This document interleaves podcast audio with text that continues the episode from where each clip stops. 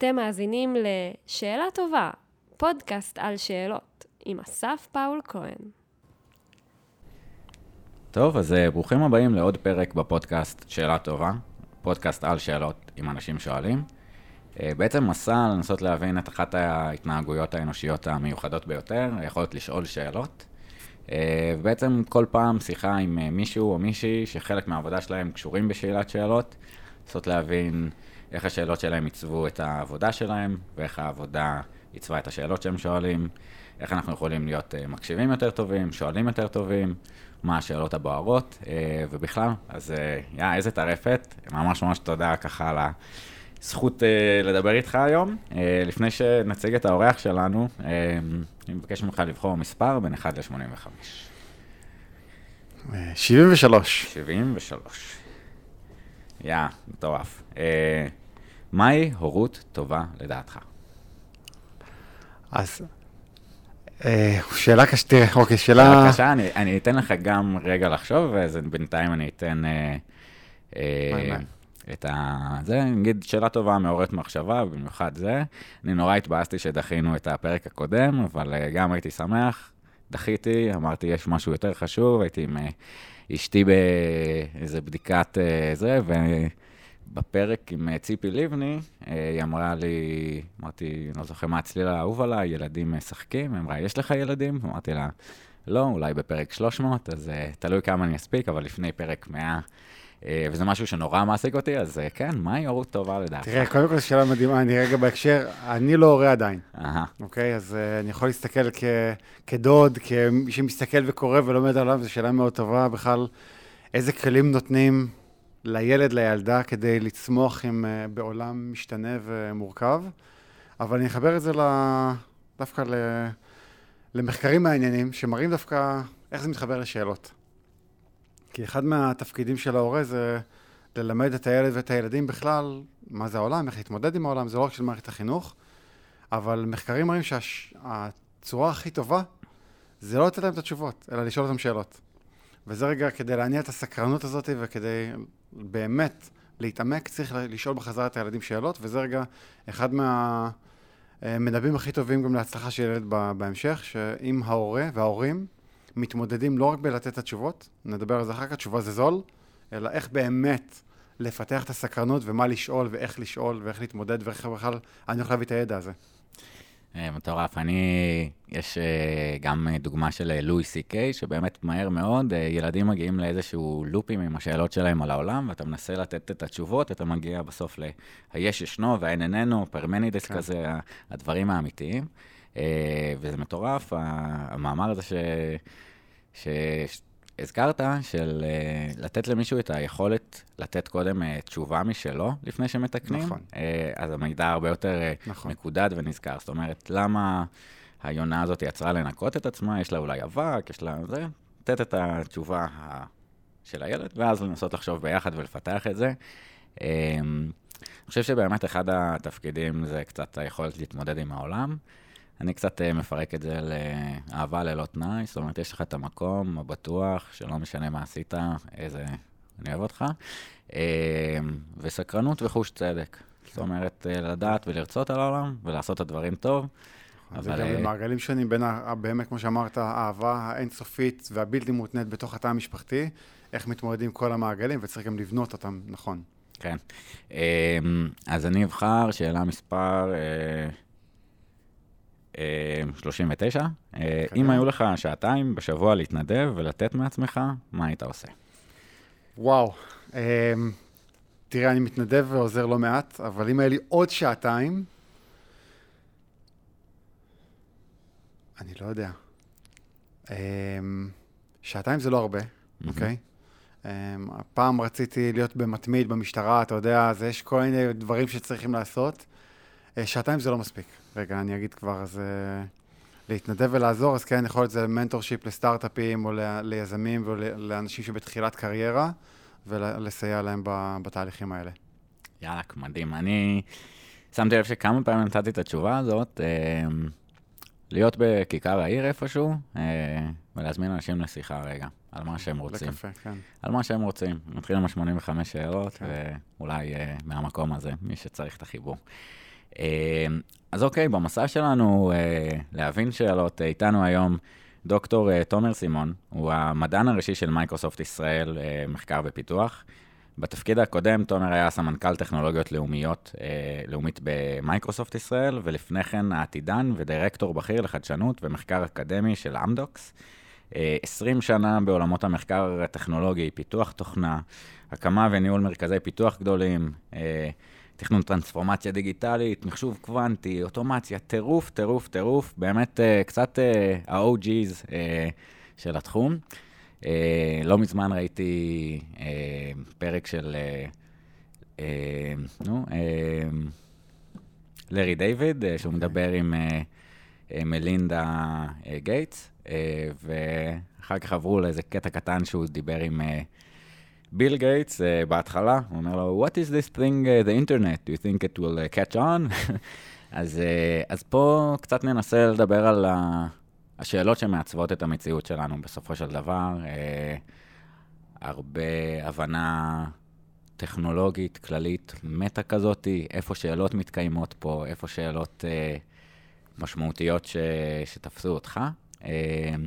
אז תספר לנו קצת, אולי לפני שנגיע לאיך הגעת למקום הזה, מה זה בעצם אומר, מה זה מדען ראשי? אז בישראל נמצא פה גוף המחקר ופיתוח של מייקרוסופט, כחלק מקבוצת האנג'ינירינג העולמית. יש פה כ-50 קבוצות פיתוח שונות של מוצרים, ונמצא פה מה שנקרא משרד ה-CTO, או Chief Technology Officer, שאני חלק מהמשרד הזה, ואנחנו למעשה אחראים על לנסות להוביל חדשנות חוצה בין הקבוצות, כי בסוף ה-50 קבוצות מדווחות גם לארגונים שונים, וזה אמנם תחת אותו בניין, אבל לא תחת אותו שרשרות דיווח. אז לראות אחד, איך לעזור בחדשנות חוצת קבוצות, והצד השני נקרא NBD, Next Big Domain, איך בכלל, מה התחומים הבאים שמייקרוסופט תעבוד עליהם, בטכנולוגיות, שירותים, תפיסות, פלטפורמות, עולם מאוד מאוד רחב, שזה גם חלק ממה שנמצא לנו ממש על הצלחת, ואצלי גם זה הקשר והאחריות על העבודה עם האקדמיה ועם האקוסיסטם הישראלי, שזה הקשרים האקדמיים, המחקרים משותפים, עבודה עם הממשלה, מערכת הביטחון קצת, מגוון מאוד ב-day job. מטורף. אז ננסה אולי להבין קצת, יש סוגי שאלות אולי שונים בוורטיקלים השונים, אז אם דיברנו על חדשנות חוצה קבוצות, אז באמת הרבה פעמים בקיוביקל ליד עובדים על משהו, ובקיוביקל ליד לא יודעים על מה הם עובדים, וזה בדיוק הסימון הלירה לשקל שחסר. יש דוגמה מעניינת מעולם של קולגייט, שניסו לעשות פסים מלבינים לשיניים, ומקום אחר ב-GE או זה, ייצרו איזשהו דבק, ולא ידעו אחד עם השני, עד שהצליחו לעשות את החיבור הזה, ובאמת העשייה שמגלגלת מיליארדים. מה נדרש כדי לדעת לתכלל ולדעת להפגיש בין אנשים מומחה של מומחים שכזה? אז זה יחזור כנראה לכל אורך השיחה שלנו סקרנות, ואתה צריך לדעת גם לבוא, לשאול, לפתוח, להתעניין. כאילו זה הרעיונות, אני לא יישב על הכיסא, ירים את הרגליים, ישים את השולחן, לא משנה אם זה פה בבית, באיזה מצב, והרעיון יקפוץ עליי, ווואי, צריך לחבר בין שתי הקבוצות. זה להיפגש, זה לראות על מה עובדים פה בקבוצות, להיפגש עם המנהלים, האנשים, העובדים, בין אם זה במסודר ובין אם זה באיזה מצגת, במקרה מישהו הזכיר משהו, אז אתה תתפוס את כמו איזה בלש ותלך, תמשוך את החוט הזה. אז זה חייב, ובסוף שאתה שומע הרבה, אתה מתחיל רגע לסדר את הקוביות בראש, שזה גם חלק מאוד מאוד חשוב, איך גם אתה מאגד ומסדר את המידע בראש, את אותו אינדקס של מה שאתה בונה וצובר, פנימית, חיצונית על הכל, ולראות אחר כך לחבר את זה לצרכים, לפערים, לקשיים, להזדמנויות, ולראות עכשיו איזה 2-3 חוטים שאתה יכול לחבר, ולהתחיל לעניין את זה. זה לא אומר שזה יצליח, כי יכול להיות שהם לא רוצים לעבוד ביחד, יכול להיות שהם כרגע עמוסים באיזה תוכנית עבודה, שבוא דבר איתי עוד חצי שנה או שנה, יכול להיות שיהיה חיבור מדהים, ואתה צריך רגע לראות, כי היזמות וחדשנות פנים ארגונית, היא מאוד מאוד שונה מסטארט-אפ בתהליך הזה, כי יש פה ארגון שלם, קורפורט, אמריקאי ענק, שאתה צריך לדעת איך לבנות את זה נכון גם, אז זה גם חלק מאותה סקרנות שאתה צריך גם איך לרתום את האנשים ולהדביק אותם גם בתשוקה הזאת ולעשות איזה משהו מגניב. ואיך אתה מבין בעצם חדשנות? מהי חדשנות בהגדרה שלך או בהבנה? תקשיב, קודם כל, יש כל מיני קבוצות שאני חבר בהן גם בוואטסאפ ואני כל מיני מאתגר שמדברים חדשנות משבשת, וזה, יש פה המילה abused, overused לחלוטין, ואחד הדברים גם שצריך להגיע זה לשפה משותפת בכלל, להבנה המשותפת של חדשנות. בדרך כלל אני מסתכל על זה של, לא משנה אם זה טכנולוגיה, אבל משהו חדש שצופה, מביא ערך ישיר, או עקיף דרך אגב, אבל שצופה שימוש עתידי, צריכה עתידית של הדבר הזה. יש את הדוגמאות המפורסמות האלה של אובר, שזה רגע צפה, אף אחד לא, זה יצר שוק, וזה הדברים שכאילו, זה חדשנות שממש, דוגמה לחדשנות משבשת, שיצרה שוק מאפס, היא לא החליפה את המוניות, אלא יצרה שוק מקביל לגמרי לתהליך הזה, וצפו את הצורך האנושי הזה שאנשים רוצים. ומעניין לראות גם מה הם פתרו שם בכאב, אבל זה החלק. יש מנעד רחב של בחדשנות, מחדשנות אינקרמנטלית, אבולוציונית, עד לרבולוציונית, למהפכנית, למשבשת, וזה מנעד מאוד מאוד רחב, ואתה חשוב גם להבין איפה אתה במשחק הזה, ואיפה אתה גם מתמקד. אם אתה כל הזמן בשיפורים של 5%, 2%, נחמד, אבל אתה לא נהיה, לא תהיה מרקט, אלא רק אלא אם כן אתה מרקט לידר כבר, אבל זה לא sustainable בתהליכים, וזה הכוונה, והדברים שמעניינים אותי זה באמת לתהליכים היותר משבשים, משנים. המשנים, נכון. אז נגיע לזה קצת, כי אני חושב שזה גם סוג שאלות שונה. זאת אומרת, צעד אחורה, איך אנחנו עושים את העוד 5%, או מייעלים את התהליך הזה להבנת האקוסיסטם ותקיפה מחדש, הבנת צרכים, אז נגיע לזה, זה נראה לי נורא מעניין. אני רציתי גם לשאול על סקרנות. אני חושב שגם סקרנות זה משהו שאנחנו קצת ב-overviews, וגם יש משהו במערכות, דיברנו על החשיבות של ההורים לטפח את הסקרנות הזאת שמצמצמת ומקשה. אתה גם, אתה יודע, מדען ראשי, היכולת לשאול שאלות ולקבל מידע חדש, לפעמים באופן פרדוקסלי, יותר קשה למנהלים או לאנשים בכירים לשאול שאלות, להיות באמת סקרנים, כי אתם אמורים לדעת את התשובות. אז גם איך אתה מבין סקרנות ואיך אתה מצליח ליישם אותה. אז אני אתחיל קודם כל מהחלק השני שאמרת לגבי מנהלים, מנהיגות, ניהול. ניהול טוב, וזה יחזור, אני חושב שוב פעם. זה לא, הרבה מנהלים אולי רואים את עצמם כצריך את התשובות, אבל אתה לא תפתח את העובדים ואת הארגון שלך. דרך השאלות, תביאו לי את האופציות, תחקרו, תלמדו, למה זה אתם רוצים. דרך השאלות, אתה תבנה הרבה יותר טוב את הארגון, את הצוות, את האמון ואת היכולת שלך לעשות דלגציה וגם אחר כך, ולא, אם אתה רק נותן את התשובות, אז אתה גם נהפך וזה חלק מאוד מאוד חשוב, שהאם אתה צוואר בקבוק, איך אתה מזהה שאני כצוואר בקבוק? רגע, הארגון לא מתפקד בי שנתן להם את ההחלטה, זה לא, זה גם בתהליך הזה, ובטח זה לא עובד בארגונים כמו מייקרוסופט, אתה לא יכול להיות הצוואר בקבוק, וזה, כולם חכמים פה, וזה חלק מהתענוג לעבוד בכזה ארגון, וללמוד, והרעיון, וזה ממליץ לאנשים, תשאלו את השאלות, תבקשו את האופציות, ותשובות זה זול, אוקיי? באמת זה זול, ומאבדים הרבה מהתהליך של הסקרנות, איך הגענו לתשובה הזאת בכלל. זה יכול להיות תהליך של שנים בכלל, אוקיי? של דוקטורט שלם שמישהו עשה כדי להגיע לתשובה. אז זה נראה זול, אבל יש עלות מאוד מאוד גבוהה מאחורה, שלפעמים זה הולך לאיבוד שאנחנו נותנים אותה ככה. אז זה אחד מהמקומות שכביכול שאלות מתקיימות בהן וחיות, זה האקדמיה. ואנחנו עוד נדבר קצת גם על אינטליגנציה מלאכותית וההתפתחות שלה, אז בהבנה שלך של האקוסיסטם, איך מנצלים או מייצרים מכפיל כוח של, קח את הטכניון שמקום 18 בעולם בתחום הזה, ובעצם לוקחים את השאלות ואת האקדמיה ששואלת שאלות גם לא, כדי לפתור איזה בעיה מסוימת, לפעמים לא מדע יישומי, אלא מדע תיאורטי, שבהמשך נדע למצוא לו את היישום. מה הקשיים ומה היתרונות מטורפים שיש באותו סימביוזה האקדמית. אז אני חייב קודם כל את התשובה גם לסקרנות.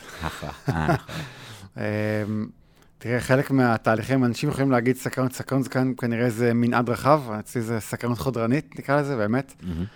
חלק האנשים חיים, יכול להיות שנים, עשרות שנים, או כל החיים, לא שאלוים, רגע, למה השמיים כחולים בכלל? כאילו, למה אני רואה את זה כחול? למה לימים, לסנדיי מנדיי, למה קוראים לימים ככה? למה קוראים לחודשים ככה? אנשים פשוט מקבלים את זה וממשיכים, וזה רגע חלק מהשאלות, לנסות לפרום את המציאות שלנו ולהבין בכלל הרבה מאוד מהתהליכים האלה. אז, וזה סקרנות ככה לדעת, למשוך בחוטים, ולא לקבל את המובן מאליו, ורגע, אבל למה? כאילו, באמת, למה קוראים לזה ככה? אני לא יודע כמה אנשים ששואלים, כאילו, למה קוראים לימים כמו שקוראים להם? לא בראשון, שני, שלישי, רביעי. זה, אני אומר, קל חוץ משבת.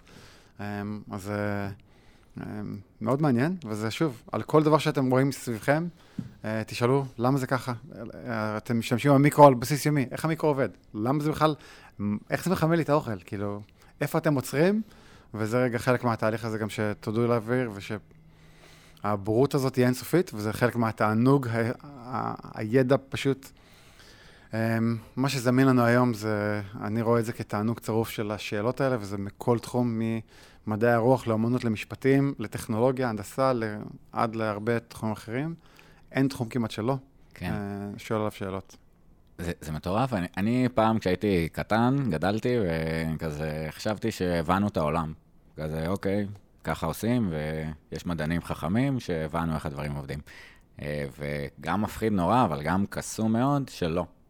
והיכולת לשאול שאלות על כל דבר, הרבה פעמים הסקרנות מתחילה באיזושהי פליאה מסוימת. הנה יש לי אוכל חם, איך זה קרה? ולהישאר בזה ולשהות בשאלה, באמת זה המוטיבציה הפנימית ללמוד וההתנהגות היוצאת מכך, אז להישאר בה. ואני אחבר את זה עכשיו לשאלה הראשונה שלך, על מה זה חדשנות. לא תהיה חדשנות ללא סקרנות. אין כזה דבר, הם לא סקרן איך לפתח את הדבר הבא, איך זה עובד, מה זה פועל, מה לא עובד. אנחנו לא היינו מגיעים לאנושות איפה שאנחנו היום, כמובן זה לא כל אוכלוסייה לצערי שסקרנית ככה רעבה, וזה, אני מעודד כמה שיותר לשאול ולהבין, אבל הסקרנות דוחפת אותנו לחדשנות הזאת, למצוא אזורים חדשים, אבל זה גם במבט היסטורי קצת שונה, אפרופו, שאנשים יוצאים לטיולים אחרי צבא, לטיולים מהעולם, אז פעם היו גם את המגלי הארצות, כי לא ידענו מה זה העולם, אז היינו סקרנים יצאנו, אבל לא עם העיר, עונה על הסקרנות הזאת, כי כולם מגיעים לעיר בעצם, אבל זה אפרופו, גם במילים, שזה גם לדעת על המילים, כל מיני האטימולוגיה של מילים למשל, אז שאתה מסתכל גם על המילה זר. זר, כאילו זה גם, המילה באנגלית הוא stranger, strange, הוא מוזר לי. כאילו הוא מעורר את הסקרנות, למה הוא שונה ממני כזה? תלכו תשאלו, תבדקו, כמו שאמרת, אני רוצה לשאול, לשבת לקפה עם מישהו בכיכר סתם, אז כולם הם מגיעים לעיר, אני לא צריך עכשיו לקחת ספינה ולגלות ארצות, ערים, אנחנו רואים את זה בניו יורק פעם, שתמיד למדתי פעם גם אנתרופולוגיה פיזית, אז לא היינו יודעים אם יש ניאנדרטל ברכבת התחתית בניו יורק, כי יש שם את כל הסוגים של האנושיות, אתה לא תדע את הדברים האלה, וזה גם חלק מהדברים שלהסתכל, גם זר, סטרנג'ר, זה לעורר את הזרות הזאת, אבל את המוזרות, ואז את הסקרנות. יפה. כאילו, אני חושב שהיכולת להסתכל על האחר ולהסתכל עליו, ולהבין... לא לפחד מהאחר, אלא להסתקרן, לשאול, ללמוד את הצד של איך הוא רואה את העולם, איך הוא חווה את העולם, אנחנו הולכים לראות תרבויות אחרות, לא כדי לסנוע, לפחד מהם, אלא כדי באמת להעשיר את עולמנו ולגוון, ככה גם הדת היהודית התפתחה מהדברים האלה, כל הדתות התפתחו דרך המגע עם דתות אחרות והסינקרטיזם, וכל מיני תהליכים מאוד מעניינים שקורו בהיסטוריה. אז ניגע בזה, אני חושב שזה הקסם, כאילו, וקצת הקורונה אולי חידדה לנו את זה, אני חושב שכמה מהאפקטים הבסיסיים שלנו כבני אדם, של in-group, out-group, אני בעד אנשים שנראים דומה לי, או אוהדים את הקבוצה שלי. אקו-צ'יימברס, כן. אקו-צ'יימברס כאלה, כן. ואנחנו מכירים את זה בתוך החברה הישראלית, ימנים, מזרחים, וככה כיתוב, גברים, נשים, והבנה שהקורונה המוזרה הזאת ששלטה בחיינו קצת, העירה שכולנו בני אדם, ואתה יכול להיות מוזר כזה או מוזר כזה, אבל איזה יופי, את הנקודת מבט שלי אני כבר מכיר באיזשהו מקום, והיכולת, הנה, כשאנחנו עושים פה עכשיו, להכיר קצת את נקודת מבטך. אז... לחזור לאקדמיה. יאלק. תראה, אז האקדמיה באמת זה המקום של לשאול שאלות, החופש האקדמי מאפשר את זה, ואני מאוד אוהב את הקשר. א', אני גם תמיד עם רגל באקדמיה, וזה משאיר בין אם זה ללמד, כותב, גם עובד על מאמרים, אבל זה מאפשר לך את ה-unmolested mind. כי גם כשאתה נכנס לארגון עם אנשים, יש את ה...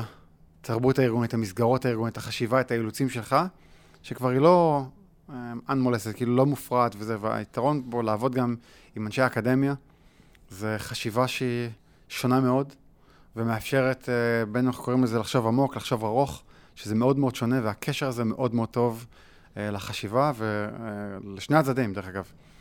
לתעשייה, האקדמיה צריכה את הקשר, צריכה את הדאטה, צריכה את האיזון החוזר, צריכה...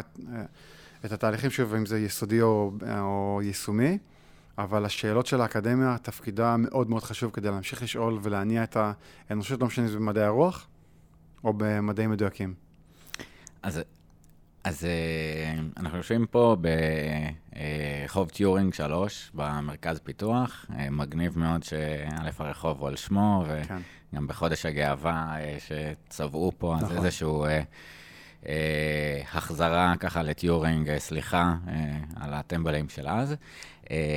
ומטיורינג לבן גוריון ב-59 שאמר, וואי, מגניב AI, בוא נבדוק את הדבר הזה. 57 כבר. 57, חדות שלו. חצי שנה אחרי הניסוי ב-MIT, הוא כבר כתב ודיבר על זה פה בישראל. אז אנשי חזון כמוהו קצת קשה לנו, דיברת על חושבים עמוק וחושבים רחוק, אז זה באמת החושבים רחוק, אמר שסין תהיה המעצמת על, אולי מעצמת יחידה. מטורף, מטורף. אז אם תוכל אולי קצת להסביר לנו מה זה אומר אותו מאמר שהיה ב-MIT, מה הבינו ואיפה זה היום, איפה זה מתפתח. אנחנו יודעים שכמעט כל חברה מוסיפה היום, אם לא קריפטו או סייבר, אז AI. מה זה אומר? אז קודם כל, אני חושב שזה היה לפני שנתיים או שנתיים וחצי, יצא גם דוח מאוד מעניין של האיחוד האירופי, שסקר את כל הסטארט-אפים והחברות שטוענות שהן עוסקות ב-AI, מעל 40% היה שכאילו זה רק ברמת המצגת, אין שום דבר מאחורה. אז כמו שאמרת, זה להוסיף את התהליכים.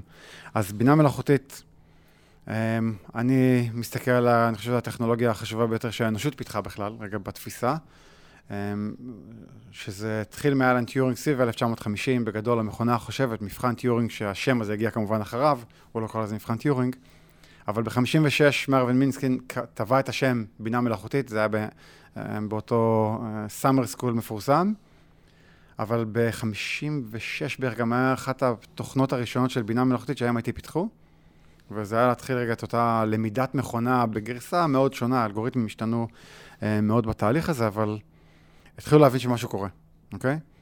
שיש פה איזה עולם חדש, וזה התחבר למגמות, שאני יכול להגיד לך, מ-56 התחילה איזה מגמה שהסתיימה בוודסטוק. אוקיי? רגע, וודסטוק זה קשור לבינה מלאכותית. טוב, תן לי את הקישור, אהבת לי את הסכך. אז גם עוד טריק ששמרים, שאם אתה מראה משהו שמעניין, או שאלה שמעניינת אנשים, הם יזכרו את הדברים הרבה יותר טוב אחר כך. אז אני, כל הנוירונים שלי מחוותים לידע. מעולה. יאלק. אז תראה, כשהבינה המלאכותית התחילה, אז התחיל גם כל הדיונים של מה זה יעשה לנו כאנושות. באותם מכתבים שכתבתי סדרת מאמרים לארץ על בן גוריון ובינה מלאכותית, שהוא ממש עסק בזה, התכתב וזה דיבר עם, קרא את הספרים הכי מעניינים, התכתב והיריח פה גם מדענים בישראל, אבל הוא נתן רגע כמה דברים מאוד יפים, אבל הוא אמר בסוף, גם אם אני אשים בינה מלאכותית שתצא לאותה ספינה של מגלי ארצות, היא תדע לתעד הכל, לצלם הכל, להגיד איזה בעלי חיים, היא ראתה והכל, אבל לא תהיה לה את ההשתאות שלנו. הוא אמר, בינה מלאכותית לעולם לא תוכל להשתאות, גם המילה עצמה יפה. כן. אז זה רגע הוא אמר שזה רגע, הוא עשה איזו הבחנה מאוד מעניינת על הבינה המלאכותית ככה שם, אבל התחילו להבין כבר תהיה השפעה על שוק העבודה. וכשאתה מסתכל על העשור של שנות ה-60, אז זה מאוד מאוד דומה למה שקורה היום, אפרופו שינויים בשוק העבודה עם האוטומציה, The Future of Work, קראו לעשור הזה The End of Jobs, אוקיי? שלמעשה אמרו, הנה, הבינה המלאכותית התחילו גם רובוטים, יונימייט של ג'נרל מוטורס התחילו שם, בתעשייה של הרכבים, אמצע סוף שנות ה-50, ושנות ה-60 התחיל פיתוח די מואץ, זה היה עוד לפני החורף של הבינה המלאכותית, אבל התחילו הרבה מאוד תהליכים שרצו, ואפשר למצוא לא מעט מאמרים, שאמרו רגע זהו, the end of jobs, ועכשיו גם בן גוריון דיבר על זה בשנות ה-60, רגע, אני קופץ קדימה, הוא אמר רגע, עם הטכנולוגיה שאנחנו נוכל היום, לא התייחס רק לבינה המלאכותית, הוא קרא לטכנולוגיה מתקדמת, תוכל לעשות את אותה עבודה של 10 אנשים, 1-10, על האוטומציה, אנחנו על 1-100 בגדול, אבל, והוא דיבר על זה כבר אז, ואפשר לראות גם, היה פה, ב-69 היה פה גם כנס בישראל, גם מעריב, ממש פרסמו על איזה כתבה, וודסטוק היה פסטיבל השחרור. אנחנו חוזרים לטבע, אין עולם, כאילו אנחנו, וזהו, העולם משתנה, לכו לטבע, לכו למסיבות הענקיות, לכו לרוחניות, לכל הדבר הזה שהייתה עלייה מאוד, וודסטוק היה סיום של עשור, שהיה כאילו קשור לבינה המלאכותית ולהשפעה של השוק העבודה. זה מאוד מאוד מעניין לראות את ההשפעות האלה. כן, זה כאילו באיזשהו מקום פוצצו להם את החלום. זאת אומרת, למדנו, עשינו את הדברים, אפשר לקחת את זה לוודסטוק, לדור הוואי, ועוד מעט לדור הזום, זי, בומרים. נכון. יש תמיד איזשהו משבר, אז שמה באמת מפסיכדליה ושחרור ומציאת משהו נטורליסטי בעולם, אנחנו הולכים קצת עכשיו לכיוון באיזשהו מקום מטריקסי כזה, עם עכשיו המטאברס ואיזשהו בריחה לעולם אחר, נראה איך זה יתפוס ומה המרחק הווירטואלי, פיזי, אבל נקודה שאני חושב שהיא נורא מעניינת, דיברנו על היכחדות של מקצועות מסוימים, ואנחנו כבר הרבה שנים יודעים לצפות את זה, מי שהולך להיות נהג מסעית, אז בהמשך המסעיות יהיו אוטונומיות, ובאמת המים עולים, כמות המשרות הייחודיות של בני אדם הולכות וקטנות, אבל בתוך זה יש עדיין כמה איים שאנחנו מחזיקים. אני, אחד ההנחות שלי, אולי אני טועה ובאתי פה קצת אולי להבין את זה, יש פתגם יפה של פיקאסו שאומר, What good are computers? They only give answers. אז פה הוספת לי, they do not have a wonder, נגיד. אבל זה נכון? זאת אומרת, מחשבים עדיין לא יודעים לשאול שאלות? שאלה טובה. לא, שאלה טובה, אני אגיד לך, כי זה נוגע בכמה דברים לפני... זה היה באפריל, פרסמתי מאמר The Scientist of the Scientist, המדען של המדען. כי כשאתה מסתכל על העולם המדע, אפרופו, בשנתיים וחצי האחרונות, עולם המדע מתחיל להשתנות בזכות, בגלל, לא משנה באיזה מבטים אנשים מסתכלים, הבינה מלאכותית. פעם המדען היה הולך לאסוף את הנתונים, לעשות תצפיות על הטבע, עכשיו ללכת למעבדה, לנתח את זה ולמצוא את חוקי הטבע, את ההתנהגות, הדפוסים, ואנחנו רואים, רגע, בינה מלאכותית עושה את זה... לא רע. אז אחת הדוגמאות הטובות זה חוקי קפלר. קפלר הלך... סתם, תגיד אתה. 4 שנים ישב במצפה כוכבים, אסף, עשה לו את האקסל שלו כמובן. Before it was cool, before it was Excel. כן. אסף את הנתונים, ואחרי זה ישב חודשים כדי להוציא, לזהות את שלושת חוקי תנועת הכוכבים. אז נתנו את המחברות שלו, רק את האקסלים שלו, לבינה מלאכותית, ואחרי לא מעט זמן, כאילו לא הרבה זמן, סליחה, היא פלטה את חוקי תנועת הכוכבים, רק על פי הדאטה. אז רגע, עכשיו אתה שואל, ויש פה עוד כמה פרצות דרך כאלה, ועל זה כתבתי בדיוק. אז השאלה אם מה התפקיד של המדע גם, ושל המדען. כי אם המדען הפך רק לתצפיתן, ואני עכשיו יודע לעשות בינה מלאכותית שתזהה את החוקים, הרבה יותר מהר, הרבה יותר מדויק, ולא ייקח לשנים, אולי זה יקדם גם את פרצות הדרך שלנו במדע, יעיץ אותנו. אבל אז אתה מסתכל על העולם הזה שאתה אומר, מטאברס והדאטה ועולם ה-IoT, ה-Internet of Things, עולם החיישנים, אז רגע, בינה מלאכותית לדעת גם לאסוף מידע יותר טוב. היא כאילו נמצאת בכל מקום באיסוף מידע. אז אולי גם האיסוף, התצפיות משתנות. אולי נוכל לתצפת בתהליכים שונים, אבל אתה אומר, אז רגע, אבל החוקרים שואלים, המטרה זה לשאול מה שאלת המחקר הטובה. אז כבר ב-2018 פורסם מאמר מאוד מעניין בנייצ'ר, על בינה מלאכותית שיודעת להעלות היפותזות מדעיות. לשאול את השאלות. לכו ואז תענו.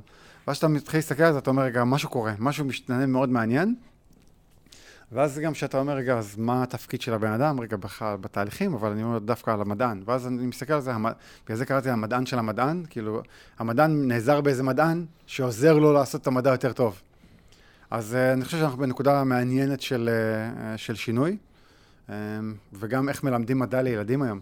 בכלל, איך אתה חוזר עכשיו, העולם משתנה, ואיך מלמדים את אותה, לא לפתח בינה מלאכותית, אבל לעבוד עם בינה מלאכותית. ולא משנה אם לומד ספרות, תנ"ך, בבגרות, או פיזיקה, או מתמטיקה, או מדעי המחשב, אני צריך לדעת לעבוד עם הטכנולוגיה הזאת שתעבוד לצידנו.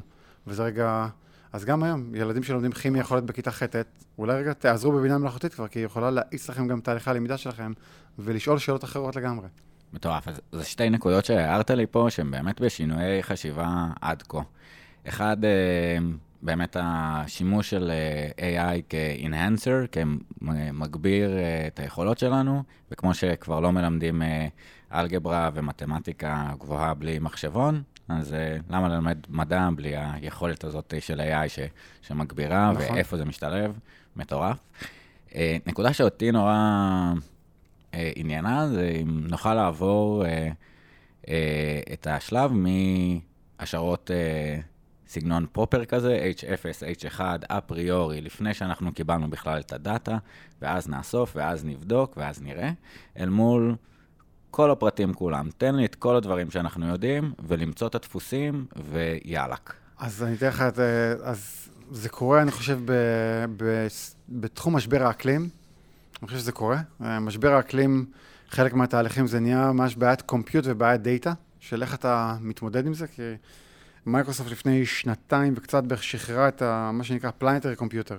המחשב הפלנטרי, שנועד להתמודד עם משבר האקלים, מאפשר לחוקרים, כי תחשוב, מאות ואלפי חוקרים מסביב לעולם, כל אחד אסף את הדאטה סטים שלו, יצר את התצפיות שלו בכל התחומים, אבל, ואז שאתה עושה את המחקר, אתה עושה כל מיני הנחות יסוד על הדאטה שחסר לך. אבל רגע, אם אנחנו לוקחים את כל הדאטה של כל המדענים ביחד, מחברים אותו לאחד, בואו תשאלו את השאלות שלכם, שיש לכם את כל הדאטה, אתם לא צריכים לעשות הנחות והשערות וכל הדברים האלה, וזו המטרה של הפלנטרי קומפיוטר, לאפשר לנו כאנושות להתמודד עם משבר האקלים, שהוא נהפך, אני רגע אומר, בעיית דאטה, בעיית קומפיוט כזאת, וזה רגע חלק מהתהליך שבואו קחו את כל הדאטה, חיברו את כל הדאטה, את כל המאגרים, הכל, את כל החוקרים, את הכל בפנים, ובואו תעזרו בזה כדי לשאול שאלות בסקייל אחר לגמרי, של סקייל פלנטרי. מטורף. אנחנו, אולי אני עוד יקשה קצת, כי כאילו, קל לנו אולי לזרוק את יהבנו על ה-AI, וכן, עשינו קצת שטויות עם יותר מדי פחמן, ולא הבנו מתאן, ואוקיי. יאללה, זה קשה לנו לחשב בראש, בואו ניתן ל-AI. הכובד והקושי, קצת טביעת אצבע הפחמנית של AI, היא נורא נורא גדולה. לפעמים רק להריץ איזשהו ניסוי כזה, או איזשהו השערה, הרבה יותר ממכוניות, והם כאלה, אז אנחנו אולי חושבים שאנחנו נפתור בעזרת משהו ש... כאילו המחסום הזה כרגע, האם לדעתך הוא כמו מחסום של גודל זיכרון על צ'יפים, וחוק שזה הולך ומתכווץ, נצליח לעשות את זה בצורה יותר יעילה, או שנצטרך איזשהו מקפצה איכותנית כזאת של המחשוב הקוונטי, או איזה death star אחר כזה. אז כן, death star, אני חושב שלא יהיה לנו. תראה, זה מתחבר, בעיית הקרבון פוטפרינט של בינה מלאכותית למודלים הגדולים, זה יכול להגיע היום, וזה ממחקר שפורסם גם לפני שנה וחצי, משהו כמודל יחסית קטן של 230 מיליון פרמטרים, פולט כ-300,000 טון, שווי של 300,000 טון פחמן, שזה רק להבין שבאדם ממוצע בשנה יכול להגיע ל-15 טון, משהו כזה, רק להבין את הסקיילים, זה במאות אלפים מאוד, אבל זה תשובות שיכול להיות שהיו לוקחות לנו מאות או שנים להגיע, אז יכול להיות שעכשיו אני צריך להריץ איזה שבוע, איזה חוות שרתים ענקית, ויתן לי תשובה שהאנושות ייקח בצורה רגילה 1,000 שנה להגיע אליה כדוגמה, אז יש פה טרייד-אופים, חייבים לטפל בבעיה הזאת, אבל זה מתחבר לבעיה של חוק מור, שמעשה חוק מור, אותו חוק מור מפורסם שכל שנתיים כוח המחשוב מכפיל את עצמו וכו' וכו', הוא לא עובד. אוקיי? בגדול מ-2010 הוא די מדשדש, ועד כדי... כי הגענו לסקיילים שזה לא עובד ככה יותר? כאילו ש... א', אתה יכול לראות את האתגרים של איך יורדים מ5-3 ננומטר ומטה בתהליכים האלה, שיש עיכובים מאוד גדולים בתעשייה בנושאים האלה. יש כבר נושא שנקרא דארק סיליקון, הרבה מאוד בשבילים אתה צריך כבר לחבות אזורים שלמים, כדי שגם לא יישרף בטמפרטורה, אתה לא יכול להפעיל באמת את הכל בצורה יעילה. וגם הסיליקון הוא לא החומר הכי יעיל. אנחנו נמצאים ככה בסוף עידן הסיליקון, שמחפשים גם את הארכיטקטורת המחשוב הבאה, בין אם זה גליום ניטריד, רגע צד אחד, לא משנה, או מחשוב קוונטי, כדוגמה שנייה שתעזור לנו. ופה מחשוב קוונטי יכול לעזור לנו מאוד דווקא בינה מלאכותית, כי זה חוזר לאלגברה לינארית, רגע שאני אומר כל הזמן, שגם למה אני מנסה לעבוד עם משרד החינוך, שילמדו כבר אלגברה לינארית בתיכונים. אלגברה לינארית בסוף המתמטיקה היא קלה, נשמע מסובך, אבל היא באמת פשוטה. לבינה מלאכותית, מחשוב קוונטי, עובדים על אותה תפיסה, אותה בוסיס, ולכן יש פה איזה שילוב מאוד מאוד טוב, וזה נקרא Quantum Machine Learning, למידת מכונה קוונטית, שברגע שלנו מחשבים, שאני מצפה שבשנתיים הקרובות יהיו כמה וכמה פריצות דרך במחשוב הקוונטי, נוכל לראות האצות ושימושים הרבה יותר גדולים של בינה מלאכותית על גבי מחשבים קוונטיים, וזה לתוך עד סוף העשור הזה יהיו פה כמה פריצות דרך, אני משאר גלובל סקייל. יאללה, זה כיף שמוצמד לך כותר של עתידן, שאתה כן מייז להתנבא קצת, אדיר. אז אני אשאל, אם אנחנו משקיעים כל כך הרבה אנרגיה במודלים של למידת מכונה, כדי שהם יענו לנו על תשובות מסוימות, אז יש משמעות עוד יותר גדולה לשאלות שאנחנו שואלים. איזה שאלות אתה מרגיש, חושב ששואלים את הלמידת מכונה שהם משמעותיים, שבאמת...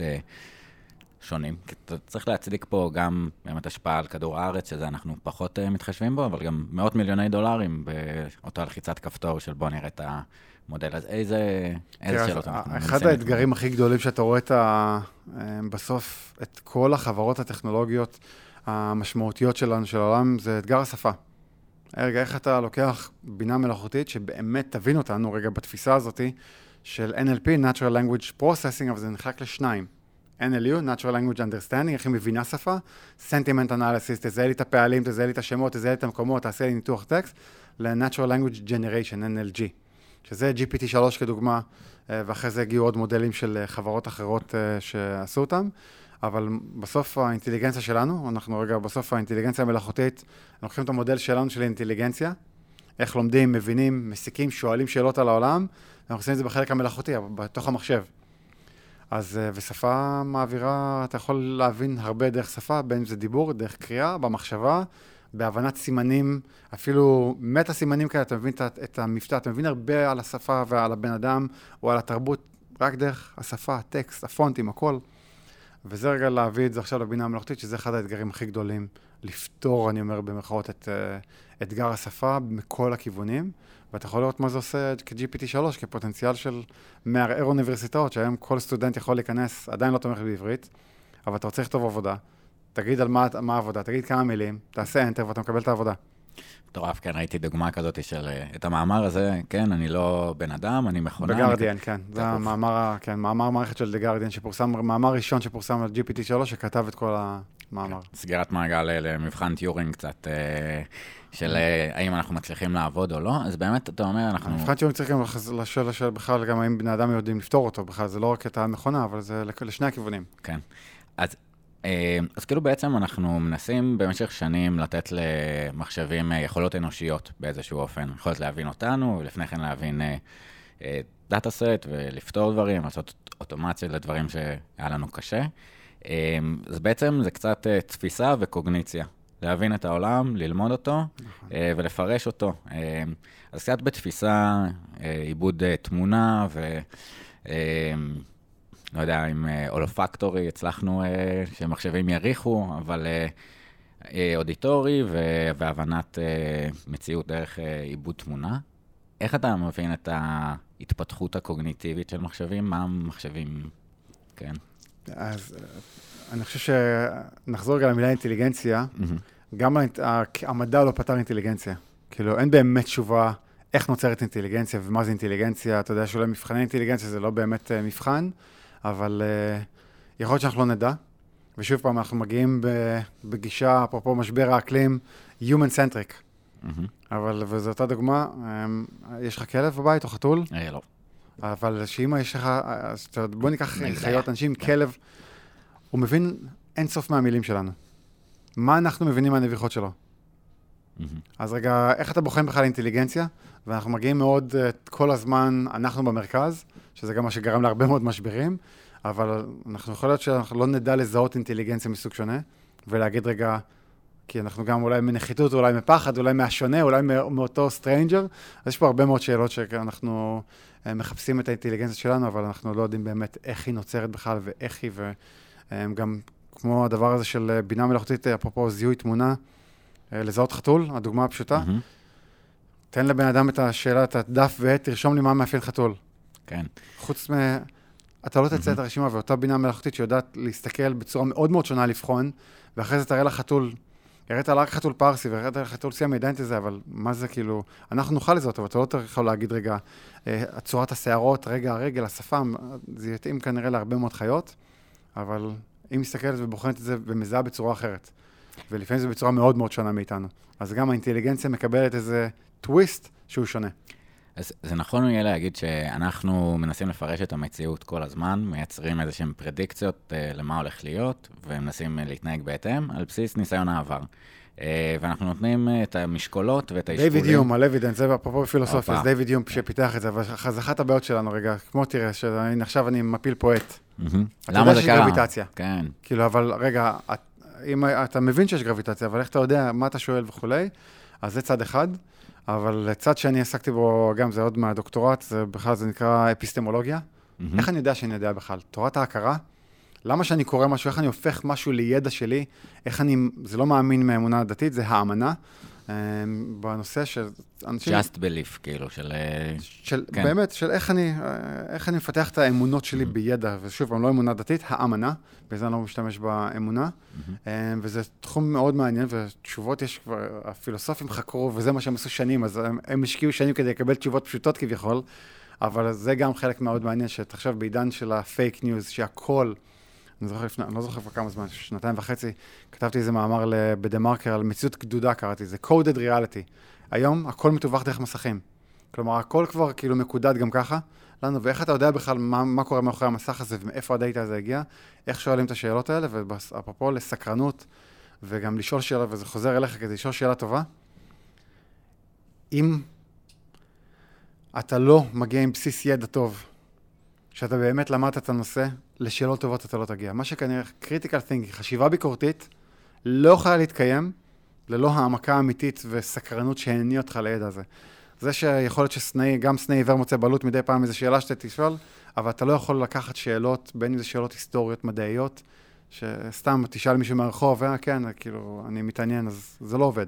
כדי לשאול שאלות טובות צריך לעשות העמקות, צריך לנוע עם סקרנות, לחקור, לשאול לרוחב, לעומק, ולאורך זמן, כדי לבנות את הדבר הזה, כדי שתוכל לפתח את אותה חשיבה ביקורתית, כדי שתוכל להגיע עם שאלות מאוד מאוד מעניינות, וגם לא כדי לתת תשובות, גם שתוכל להניע את זה שמצפה ממך את התשובה, רגע, גם לעזור לו לכוון את הסקרנות ולהניע אותו להגיע לתשובה, שתהיה לו גם איזה אינסייט, תובנה עם הדבר הזה. אז זה מטורף, ובגלל שיש לנו זמן אז נשא בנקודה הזאת. אני חושב שאחד ההבנה יש את אפקט הגוגל אמנזיה, אנחנו כבר לא זוכרים את המספרי טלפון של אנשים, כי יש לנו את זה בגוגל. ובאיזשהו מקום, בתחילת הפודקאסט, חשבתי שידע הוא כבר פחות חשוב, אנחנו צריכים לדעת לשאול את גוגל כמו שצריך. לא. ובדיוק בפרק עם גורן גורדון, הפליט הסכך, כאילו, וזה נכון, היכולת להחזיק את הידע הזה, כדי להפיק את השאלות החדשות, לשבור את השבר הזה של מישהו לא הבין, יש למישהו שאלות. מי שהבין יש לו שאלות, בואו ניתן מקום לזה. אבל אהבת לי את הסכך רגע עם האפיסטמולוגיה והדוקטורט והרקע, לאו דווקא כאילו המאוד טכנולוגי, ללכת לבייס של הבייס, ואם זה איום, על איך אנחנו מבינים את המציאות, וריאליזם מול, איך סובייקטיב, לא. יש כמה, אבל גם הוא הולך, דיוויד יום גם עבד על האבידנס, אמפרציסט, בדיוק, כן. אבל אני רגע אחבר את זה גם אפרופו. אז קצת מעניין אותי הדוקטורט, ובכלל התנועה הזאת, כאילו דוקטורט, יש פה מקום. אני אגיד לך אפרופו, בדוקטורט בכלל אני עסקתי בפיתוח מערכת של בינה מלאכותית לניטור אירועי חירום, בעיקר אירועי טרור, אבל זה היה בעידן של שמועות ופייק ניוז, ואז רגע, איך אתה יודע? ואז נכנסתי בכלל לעולם של אפיסטמולוגיה, ואתה יודע, בכלל בדוקטורט יחסי טכנולוגי, הלכתי לעולם של פילוסופיה, וזה רגע מאותה סקרנות, נמשוך את החוטים, כי בסוף, שאנשים נתקלים, וזה אפרופו באירוע שבשובו אחים, שחטפו את 3 הנערים האלה במגוש עציון, אז הסתובבו פה לא מעט שמועות. ו-70% מהם היו נכונות, דרך אגב, 70%.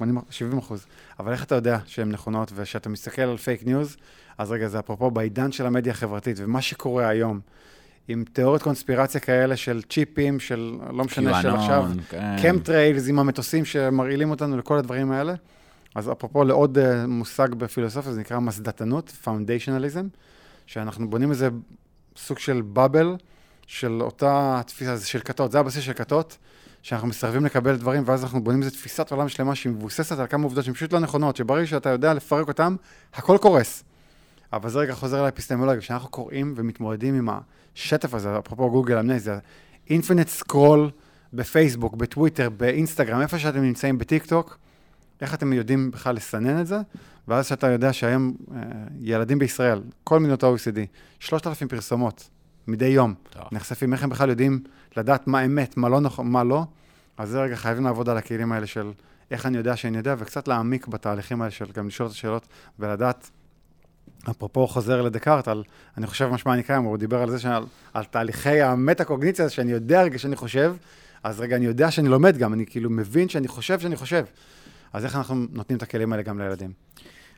מדהים, גם אם ניקח את המילה לשאול שאלות או חשיבה ביקורתית, אז באנגלית אחד הם, question, עם דקארט זה דיבר על השד המתעתע, זאת אומרת, יכול להיות שכל המציאות ואפילו המתמטיקה, יש איזשהו אל רשע שהכניס בי שד מתעתע. עכשיו, אנחנו במאבק די, אמרתי שחשבתי שכבר הבנו את העולם ואיזה מגניב שלו, אז במאבק מאוד מאוד חשוב להבין את המציאות המשותפת ביחד, אותו סוליפסיזם, כל אחד באקו צ'מבר שלו, וזה נורא נורא הפייק ניוז, זאת אומרת, זה בא לשים טריז ביכולת האנושית לחבר בינינו, עכשיו דיפ פייק ודברים שהיו נראים לנו שונים לגמרי, אבל היכולת באמת לסנן בין כל הדברים, לייצר. ואז גם שאתה מסתכל שבסוף גם האלגוריתם הזה ששואל אותך בפיד בפייסבוק או בכל הרשתות החברתיות, אתה צריך להבין שהבינה מלאכתית כנראה תנצח אותך בתהליך הזה, ואתה צריך לדעת את זה. אוקיי, ואנשים כבר לא במודעות שזה שם, כאילו שלפני שבועיים שאלתי באיזה כנס, מי השתמש בבינה מלאכותית? שניים הרימו. ואז אתה אומר להם, רגע, אבל אתם משתמשים בזה, אתם משתמשים בזה, אתם משתמשים בזה, אתם משתמשים בזה, ופתאום כולם מרים כבר את הידיים. כולם בינה מלאכותית, ואף אחד כבר לא מודע לתהליך הזה.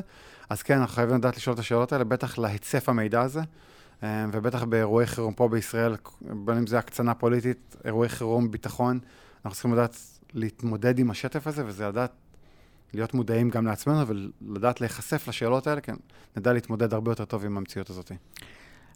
אז באמת דיברנו בהרבה מהפרקים בעולמות המודיעין יותר, נמשכתי לדבר עם אנשים על איזה שאלות שואלים במודיעין, מתוך הבנה שבאיזשהו מקום, מדינת ישראל זה גוף, ישות, ומערכות החישה שלנו זה מודיעין, ומערכות ההבנה והקוגניציה, כדי שנדע איך לפעול במציאות המשתנה. ונכנס פה כלי אסטרטגי, משנה מציאות קצת, אתה אומר בסוף, אינטליגנציה המלאכותית תנצח ברמה הפרטנית. איך בעצם נראה, נגיד, שימוש באינטליגנציה מלאכותית בהתמודדות עם משבר אקלים, או קרבות בין מעצמתיים? פתאום ראינו כאילו דברים שיותר על פני השטח, איזה טילים הייפרסונים סיניים, ופתאום הרוסים השתמשו בזה, כזה, וואו, זה משנה את הזה. אז יש פה עוד איזשהו בלק בוקס של מה עושה שם, מה קורה שם. אני לא רוצה להיכנס לדיון צבאי, אני רק אגיד שני דברים בתהליך הזה.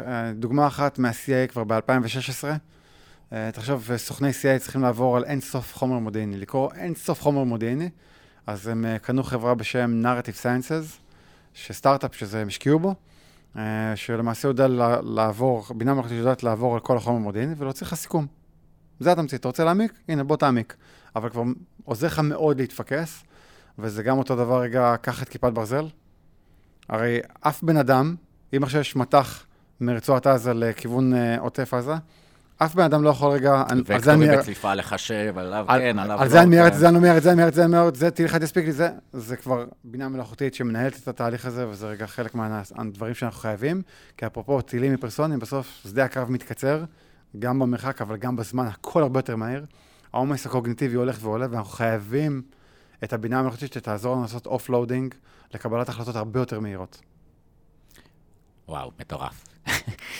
זה עולם מרתק. כן. טוב, אז באמת נשאיר את העולם הצבאי קצת בצד, ואיך אנחנו יכולים ברמה האזרחית להיעזר בזה? זאת אומרת, כמדינה, כפיתוח, אתה יודע, אני יכול לחשוב על מענה מהיר לשריפות, ומענה לתאונות דרכים, וצונאמי, ולא יודע, כאילו, אני קצת היה לי תקווה שהקורונה, ברגע שנכנסו לזה, יוכל לעזור, אבל כן. אז זה חלק גם מתקוות יתר מהנושא הזה, אבל למשבר האקלים, אז נעשות המון עבודות רגע של בינה מלאכותית. אני יכול להגיד רגע, כל תחומי המדע, שוב פעם, ה-scientist of the scientist, אני חושב שאם בשנתיים, שלוש הקרובות, לפי דעתי, אף פיזיקאי, או ביולוג אפילו, לא יוכל לפרסם מאמר אקדמי, בלי שהוא נעזר כבר בבינה מלאכותית, כדי להתמודד עם הדאטה ועם השאלות מחקר שלו. אז שינוי מאוד מאוד ניכר בעולם האקדמי, כי זה כלי שמאיץ מאוד, ומאפשר לעשות, לשאול שאלות אחרות. אותו דבר באקלים, עכשיו רגע אמרתי את אותה בעיית ביג דאטה, כביכול, אני לא מקבל את המונח ביג דאטה, אבל זה בעיית דאטה. אז אתה רואה את היכולת כמו הפלנטרי קומפיוטר, להריץ מודלים מאוד גדולים, אבל על כל הדאטה. מכל הסוגים, בין אם זה של האוקיין, של האטמוספירה, של הימים, של הזנים, של הכל, לחבר את הכל ולנסות למצוא דפוסים שונים, שאלות אחרות, ולהבין תופעות בסקייל שלא יכולנו כאנושות, כי כל אחד יסתכל על המחברת שלו. אז פה יש הרבה מאוד עבודה שנעשית, ובין אם זה אפילו למצוא את המולקולות הנכונות שיהיו המיצים או ריאגנטים כאלה ואחרים עבור לכידת פחמן או כל מיני נושאים. אז אתה רואה כבר יש לך את התרופה הלוצין, שזה להל, כאילו מהאודיסאה בחלל הסרט, אז יש כבר תרופה לסרטן שפותחה על ידי בינה מלאכותית. יש לך את ניורומורפיק לאבס של גוגל שעשו לזה ספין אאוט על אלפא פולד, על הקיפול חלבונים. מה זה אומר? על בינה מלאכותית שיודעת כבר לחזות את כל המבנה התלת הממדי של חלבון, שזו הייתה בעיה של מעל 50 שנה של עולם המדע, והנה יש בינה מלאכותית שתוך שנה, מנובמבר 2020 לנובמבר 2021, עברה טרנספורמציה ענקית. צריך לפתוח פרס נובל ל-AI. אז יש פה הרבה שאלות, דרך אגב, על מי הזכויות, של מי זה זכויות יוצרים, אפרופו NFT ו-Web 3.0, לאן זה הולך, אבל אותו דבר GPT-3 לתהליכים, יש לך פה אין סוף דברים שרצים וקורים, אז כן, זה הרבה מאוד זה לטובת האנושות, לטובת התמודדות עם בעיות שאנחנו לא אוכלים, והחיבור הזה של, נקרא לזה למידת מכונה קוונטית עם מחשוב קוונטי, אני משער שעוד בעשור הזה, אנחנו נראה כבר פריצות דרך משמעותיות. אז בהרבה דברים, השינויים האלה משנים קצת את כל המבנה הקודם שהיה לנו. אם במחשוב קוונטי, אז אנחנו יודעים קצת להגיד, רגע, אז מה עם כל הקריפטוגרפיה, ואיך אפשר להצפין, אם זה יפרוץ את הכל, אז בסדר, יש לנו גם הצפנה קוונטית. פוסט-קוונטית, כן. פוסט-קוונטית. קצת בפרק עם שי וייברובסקי דיברנו, מי שזה מעניין אותו. אז בעולמות של מחשוב קוונטי ולמידה קוונטית, למידת מכונה, איזה דברים יהפכו להיות אובסולית? זאת אומרת, נראה ירידה משמעותית בערך שהם... תראה, אני חושב שיש לנו היום הרבה בעיות באנושות שאין לנו כוח מחשוב כדי לפתור אותם. רגע, אפרופו, דיברת על הצפנה, אז לא משנה אם אתה מחבר את כל העננים הציבוריים בעולם, את כל Azure, את כל AWS, את כל גוגל, ביחד זה לא עובד. זה בעיות של זמן גיאולוגי, של כאילו מתמטיקה שלוקח זמן גיאולוגי כדי לפתור, ואז פתאום הבינה המלאכותית, כאילו המחשוב הקוונטי יאפשר לעשות את זה בזמן של עשרות מאות שניות, אוקיי? כדוגמה. וזה, אם אתה מסתכל על מדע חומרים, אני חושב כ-20 שנה כבר אין לנו חומרים חדשים, כי שוב פעם הגענו לבעיות כאלה, והמחשוב הקוונטי יוכל להאיץ לנו את הדברים האלה, לכידת פחמן, נקרא נייטרוג'ן פיקסיישן, קיבוע חנקן, יש כל מיני בעיות של איך מייצרים דשן לאוכל, יש לנו בעיית מזון גם בעולם. איך אתה מייצר את הדשנים, היום תהליך כל כך לא יעיל, כל כך יקר, גם בזיום האוויר, גם באנרגיה שלו, כדי לייצר יותר ויותר אוכל, אז הנה, והטבע עושה את זה בתוך העציץ, כאילו פה בטמפרטורה רגילה. אבל איך אנחנו מחכים את זה, אז מחשב קוונטי שיוכל לעזור לנו, יש לנו לא מעט כאלה בעיות שאנחנו בונים על זה, אבל זה גם ילך לעולם הפיננסי. לבורסה יותר יעילה, לניהול סיכונים אחר לגמרי, ניהול אשראי, ניהול נכסים, זה הולך להרבה מאוד כיוונים. וואו, אוקיי, אני לא יודע אם לפחד או כזה נורא להיות כמו שהמלכה אמרה, בציפייה לעתיד, כל הכבוד לה, 70 שנה. הדרך היחידה היא קדימה, אוקיי? ובתוך זה, אז כאילו קצת דיברנו על התמודדות עם questioning ושאלת שאלות, בתוך מציאות שהיא משתנה... כבר לא ליניארית אפילו, אקספוננציאלית, הנה מילה שלמדנו בקורונה. איך אפשר, כאילו מה לדעתך מנגנונים שעוזרים להתמקם מחדש, שהמציאות משתנה, ולהבין את השינויים ולהתאים את עצמנו? לדעת, להסתכל, לבחון ולשאול, לראות את הדבר הזה ולהבין שקורה שינוי, ולהיות סקרנים, כי קצב השינוי מאוד מאוד גבוה. אני אומר שוב, אם אפשר, תעצור את העיר, אני רוצה לרדת, זה לא עובד, אוקיי? כן. וזה חלק מהסקילים שהם רוצים לעולם העבודה המשתנה הזה, לעולם, זה לא רק לעולם עבודה, לעולם משתנה, זה היכולת, וזה בחזרה לאותו משפט מפורסם של, של דרווין, זה לא החזק, זה לא הכי אינטליגנט, זה היחיד שיודע להתאים את עצמו, ובני האדם, מה לעשות, אנחנו יודעים גם להתאים את עצמנו לסביבה וגם את הסביבה אלינו, וזה גם לוקח את זה לרמה האינדיבידואלית, לא רק לאיזה סיפורי אבולוציה, קחו את זה לרמה שלכם, אתם יודעים לשים בגדים שקר לכם, להתמודד, לשים עוד שכבה. אנחנו גם יודעים, צריך לדעת לשאול את השאלות, להסתכל ולהיות סקרנים, כי הקצב השינויים, המרחב הוא באמת גדול, אז כמובן לא מצפה שכולם ילכו עכשיו ללמוד הכל, אבל כן, לתחומים שלכם, בין זה לתחום העבודה שלכם, אתם חושבים על המקצוע, תסתכלו. רגע, תסתכלו ותלמדו. כאילו, זה לא להיות פסיביים בתהליך הזה. זה מאמר שפרסמתי גם בנובמבר האחרון עם חבר, קולגה, גם מאקדמיה, על איך בינה מלאכותית הולכת להשפיע על ועדי עובדים, על איגודי עובדים. וזה גם חלק שחייבים להבין את התהליך הזה, ובדרך כלל איגודי עובדים הם מאוד ריאקטיביים עכשיו. יש איזה משהו, אז בואו נתמודד עם זה, והם לא מסתכלים קדימה.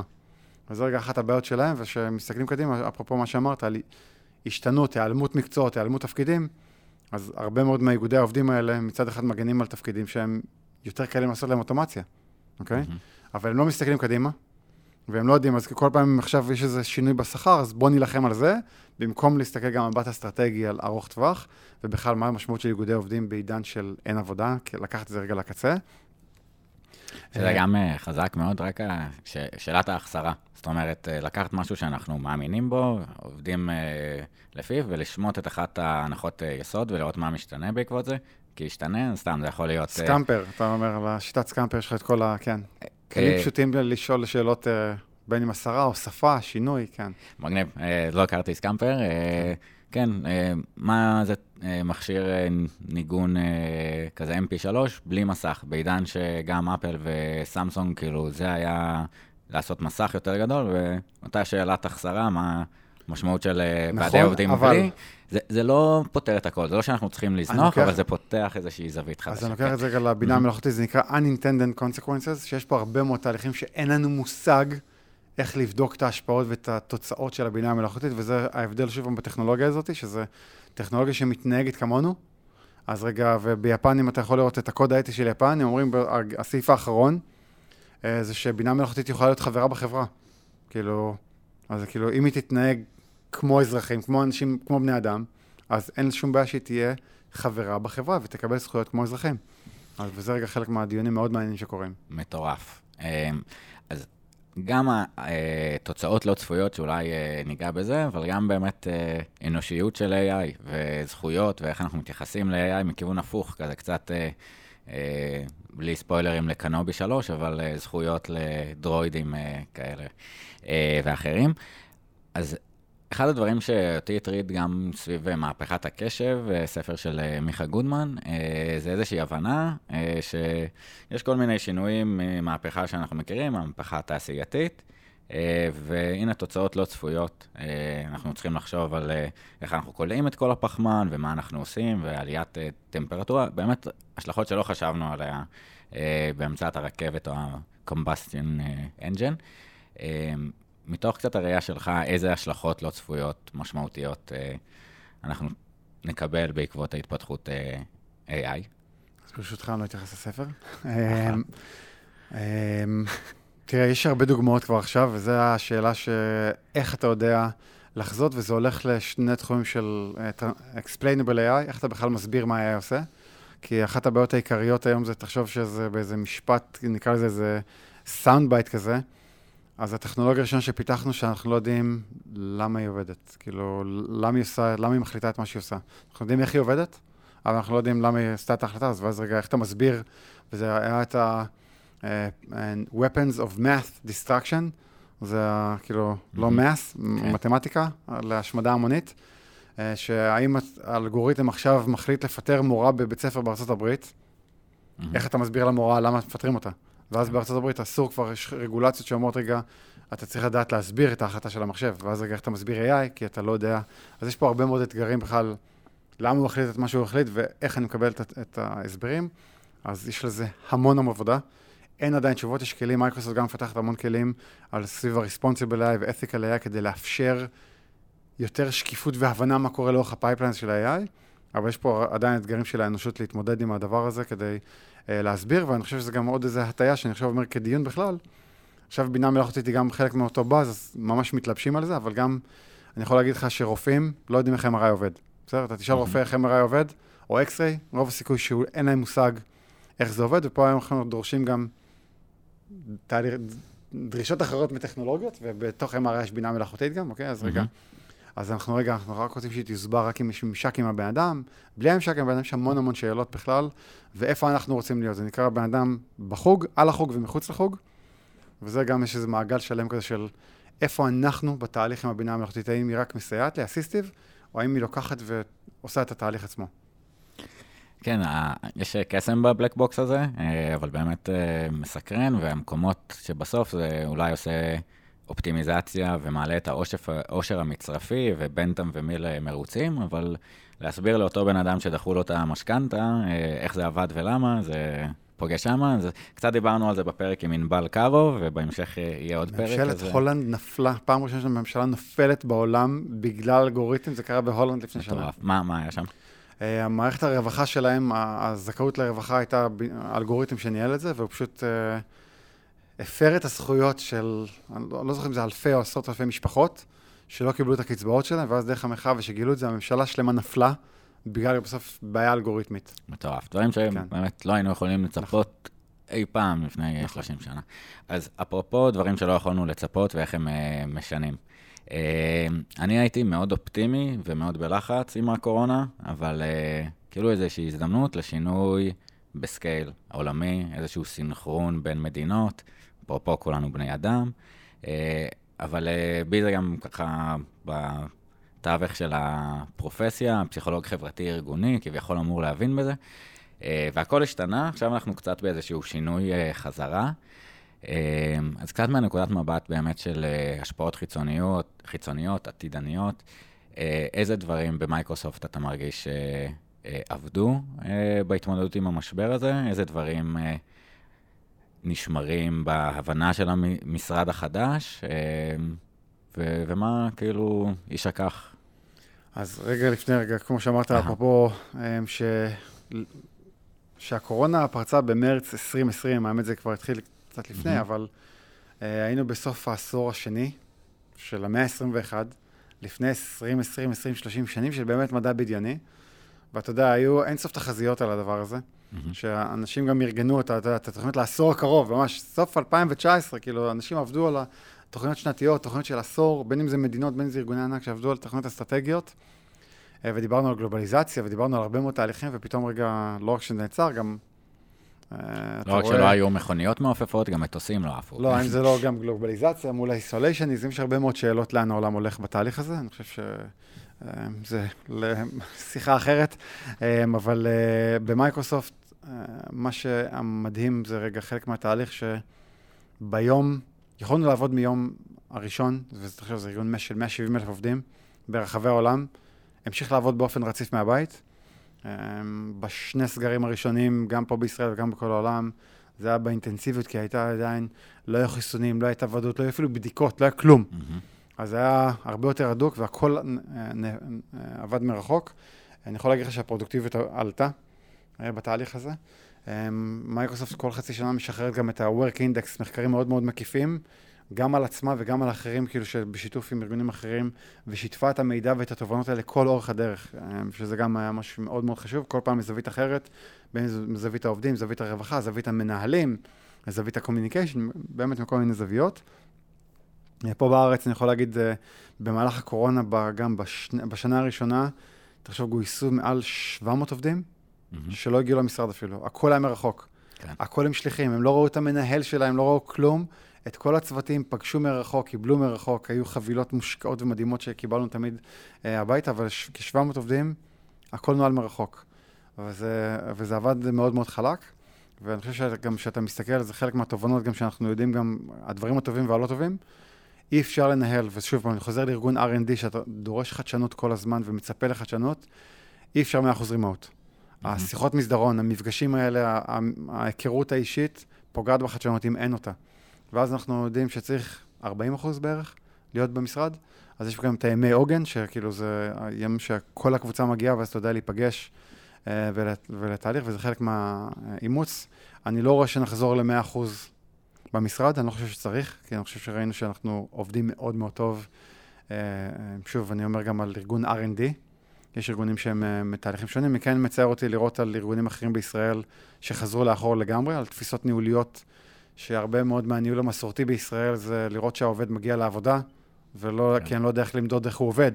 אז מבחינתי אם הוא מגיע לעבודה הרי טוב במשרד, מבחינתי הוא עובד. תשומות ולא תפוקות. זאת אומרת, אז, וזה רגע חלק מהתהליך שהמנהיגים ומנהיגות הייתה צריכה לעשות שינוי מאוד משמעותי עם עצמה, אפרופו סקרנות, להבין על עצמם, להיות חשופים לביקורת על עצמם, לשאול שאלות על עצמם ולא על העובדים שלהם, הרבה יותר מהתהליך הזה. וזה תהליך מדהים שקרה פה באמדוקס, על כל שכבת המנהיגות, מסתיה כמובן שמוביל את זה, עד למנהלים פה של ראשי הצוותים פה, וזה שינוי שאתה רואה אותו ומאפשרים את הגמישות הזאת גם היום. ואני אומר זאת, having said that, אנחנו רואים עדיין שהרבה אנשים בוחרים כן להגיע למשרד, שיש חזרה למשרדים. אין דרישה, אין כפייה של הדבר הזה בכלל, אבל כן, הקשר הזה, ההיכרויות, השיחות מסדרון, רגע, אני רוצה להתייעץ איתך, ולא לזמן לזום הרצף של הפגישות אחת אחרי השנייה, שזה גם, על זה גם פרסמנו מחקרים, אבל גם על אותם תשישויות ועל הדברים שזה יצרו, אבל גם חלק מהתהליכים שאתה יכול לראות. אפרופו, אני אתן שתי דוגמאות, אחד ממייקרוסופט, אחד מעולם החינוך. במייקרוסופט, זה למעשה שכל הזה זה בטימס פה, לא בזום, אבל עבדת מהבית. כלומר, כמעט כולם פגשו את הבני בנות זוג של העובדים, כמעט כולם ראו את החיות, את הבעלי חיים, פתאום את הסביבת העבודה, אתה רואה אותה באינטראקציה מאוד מאוד שונה. יש גם סטטיסטיקה כ-25, תלוי במקצוע, 25-40% גם בחרו ביחד, ראו את האנשים דומעים, כאילו אתה יודעת להתמודד, אז גם פתח יכולת גם של אותנטיות אחרת, הקורונה חשפה אותנו לדברים, שעצם זה שאנחנו עובדים מהבית כבר, אז גם מפילים הרבה מאוד חומות, ועובדים הרבה יותר פתוח עם הצוותים הקרובים, ולהגיד את זה על איזו אמירה, שדוקטור אשר עידן מבר אילן אמר פעם, הרשתות החברתיות מרחיקות קרובים ומקרבות רחוקים. הקורונה עשתה הפוך. קרבה קרובים והרחיקה רחוקים, וזה דרך אגב הקשה גם על אנשים צעירים, איך אתה בונה נטוורקס ואת הקשרים החלשים לא יתאפשרו. וזה רק על הקשרים. והצד השני זה, אני לוקח את הדוגמה מהחינוך, שלמעשה אנחנו רואים גם את המשבר במערכת החינוך בארץ, אבל שהמורות נכנסו הביתה, אז במעשה גם פעם ראשונה, אז יש להם גם, קודם כל זה מכפיל את כמות הסטודנטים, כי גם האמא או האבא פתאום נהפכו לתלמיד, שזה מאוד הקשה על המורים, הרבה מאוד מורות בעיקר עזבו, אבל גם הרבה הורים פתאום ראו מה זה להיות מורה. הבינו את הקשיים, הבינו את החשיפה הזאת, הבינו מה ההתמודדות שצריך לעשות, והייתה הערכה גם, עלתה הערכה לעובדים, אז יש פה של המורים, וזה חלק מהדברים שאפשר לראות. כן, זה מטורף, כאילו, כי זה שינוי שהוא כזה, כולם היו צריכים להתמודד איתו בו זמנית, ואני חושב שבהתחלה במיוחד ראו את זה, היכולת שלך לא רק לבוא בדרישות, אלא לראות את העובד, ושהעובד, אתה רואה את הילדים ברקע רבים, וזה בסדר, כי גם אצלך הילדים ברקע רבים, וצריך לעצור את הפגישה. באמת איזושהי מערכת יחסים בין פגיעות ואמון, שהייתה מרתקת, לאט לאט יורדת, כי כאילו אין איזשהו איום משותף, אבל גם משהו שלדעתי מאוד חשוב לשמר. וגם היכולת הזאת, אמרת, עם הבחירה בין בית עבודה, יש אנשים שהם segmentators, שהם רוצים שהמשרד במשרד והבית בבית, ויש את המשלבים. תראה, אז אפרופו, work-life balance. אני כבר 7 שנים בערך מדבר עם בעיקר מנהלות HR בישראל, המושג הזה לא רלוונטי. אני אומר את זה כבר הרבה מאוד שנים, ואני חושב שראינו את זה בקורונה לסי, זה work-life integration. קודם כל, העבודה, חלק מהחיים שלנו. אין לי חיים ועבודה. כאילו, זה לא 2 חלקים נפרדים. העבודה, הרבה מאוד מהאנשים מגדירים את הזהות שלהם, על פי המקצוע שלהם, על פי מה שהם למדו, על פי מה שהם עושים. אז רגע, הבלנס הזה גם יוצר לנו משבר. רגע, איך אני יוצר את האיזון הזה? רגע, איך אני מפריד בין החיים שלי לעבודה? אבל רגע, העבודה זה לא חיים שלך. אז זה גם יוצר איזה סט ציפיות. וה-work-life integration, איך אני משלב את שניהם ביחד, ובטח ראינו את זה גם בקורונה, אנשים אכלו צהריים, הילדים שלהם יכלו להוציא אותם, הלכו גם לחדר כושר, ולהמשיך את העבודה ולשלב את זה בצורה הזאת, והמונח הנכון הוא איך אני עושה את האינטגרציה הנוחה עבורי לחיים שלי, ולשלב את זה בצורה נכונה, ואם אני כל הזמן מחפש את האיזון הזה, רק המונח הזה גם, אפרופו מונחים, מכניס אותי לאיזו מלחמה, רגע, אני מצליח לאזן, אני לא מצליח לאזן, כאילו, וזה פשוט לא נכון. אנחנו לא בעולם של בלנס. כן, אני מסכים גם, כאילו הרבה פעמים אנחנו רואים את העבודה כפוגעת בבית, כאילו, ובזמן האיכות, אבל ההזדמנויות לפעמים שנפתחות גם לילדים והכנסים והדברים של מעצימי חיים, סופר מעניין. אני אשאל, אמרת 40% מהמשרד וזמן בחוץ, אז יש לנו איזשהו 2 מרחבים פיזיים שונים, וגם נפתח קצת הסינכרוני, אסינכרוני. בתוך החלוקה של המשימות הקבועות שיש לנו בצוותי פיתוח, האם יש דברים שהפכו להיות יום משרד, זאת אומרת, זה מה שאנחנו עושים שאנחנו ביחד, ומשימות אחרות שהן, לא יודע, יותר פוקוס, או יותר מוטות כאלה, אנחנו עושים בימים בבית? תראה, חלק מהמפגשים שאני יכול לראות מקבוצות אנג'ינירינג שאני עובד פה, שאתה רואה שכן, שבימים שהם נמצאים פה, אז אתה יכול, יושבים ביחד, הארכיטקטים, המהנדסים, הם מפתחים ביחד ויושבים, בהם זה קוד ריווי, עובדים ביחד על בעיות, שזה הרבה יותר קשה לעשות את זה וירטואלית, אז יש סגנונות עבודה כאלה שונים, אבל לרוב זה גם רגע, גם בשביל, באמת. Socializing. ה-socializing שהוא מאוד מאוד חשוב, ואני אומר, בטח לאנשים שהם בתחילת הדרך, לבנות קריירה שהכל מרחוק, מאוד מאוד מורכב. כן. כאילו בהגדרה ניסינו לפרק את הרשתות, כאן להקטין מגעים וכל מיני מילים שהיו, ובאמת לפרק אותם, אבל השאלה עכשיו איך אנחנו עושים ריקולטיבציה והפגשה. נכון, אבל רגע, זה חוזר למקרב קרובים, המחקרים מראים שהיחסים בתוך הצוות נהיו הרבה יותר פתוחים, הרבה יותר אמון, הרבה יותר אותנטיות. אני יכול להביא את עצמי, את הפגיעויות, הרגושיות, את האתגרים שלי, מה שלפני הקורונה היה מאוד קשה. שזה חלום חיי, קצת כאילו סתם, חופר על זה הרבה בפודקאסט, ובכלל עם ה-85 שאלות. כאילו ההבנה הזאת ש... כן, בסוף כולנו נמות, בוא נעשה טוב ביחד. זה קשה, זה כאילו לראות את הבן אדם השלם, ולא רק את המניירות או את המסכות שאנחנו שמים. ראינו גם בלינקדין את התנועה הזאת לאותנטיות, של הורדת כל התמונות. עם החליפות והכנסים. ועם נראה טוב, אלא רגע, אני בבית. היה דוגמה מצחיקה בהתחלה של הפוטטו וומן, נשים לינק בפרק של אדם גרנט, שמישהי, אתה יודע, עולים לאיזו ישיבה, ויש לה פילטר שהופך אותה לתפוח אדמה. לך תנהל את זה, והיא לא הצליחה, אז כזה, אוקיי, נמשיך. אז תראה, אז היום אפרופו בתאים זה של האבטרים, גם אנשים שתראה חלק מהתהליך, וזה התחבר האמת לשאלת שאלות. קראתי ממש לאחרונה את הספר של וולטר בנימין. הוא כתב את זה ב-36, שכל תעשיית הקולנוע נכנסה, ושאפשר היה פתאום לעשות mechanical reproduction of art. אז מה המשמעות של אמנות אם אני יכול לשכפל אותה? וזה היום רלוונטי בטח לעולם של NFT, אבל הוא דיבר על עוד משהו, על הפרפורמינג ארט, על שחקנים שהם בעצם צריכים להתמודד כל הזמן עם מראה מולם. והטימס או הזום, לא משנה, הפגישות הווירטואלית, אתה רואה את עצמך כל הזמן. כן. ואתה כל הזמן מבחינה עם עצמך גם, ואתה כאילו מרגיש כל הזמן בתצפית ובאנדר סרוויילנס כביכול, גם עצמי, וזה גרם לתשישות. והיום למשל בתים, אתה יכול לשים אבטר שלך, שיראה כמוך, אבל זה אבטר, ואז אתה יכול גם ככה לשחרר. כאילו, אני לא צריך, כאילו, אם זה בחורה מסורה, כאילו, מאופרת, כל התהליכים, להיות מהודק, כל הזמן לשמור על הרשת פנים, כאילו, מהודקת, מפוקסת, זה מרדף, ובטח שאתה רואה את עצמך כל הזמן. אז... והיה מעבר בהרגשה שלך ליותר עבודה אסינכרונית? תבחר מתי אתה עובד, תייצר את ה... או שזה כבר קרה... זה המעבר לרחוק כבר אין... בכל מקרה פה לא הייתה מעולם משמעות ל-8 עד 5, 9 עד 5 את השעות האלה, זה באמת לא רלוונטי, כי עובדים גם כמרכז גלובלי, זה עובדים מול ארצות הברית, מול הודו, מול סין, מול אירופה, מול כל העולם, מרכזי פיתוח, אז יש אנשים ש...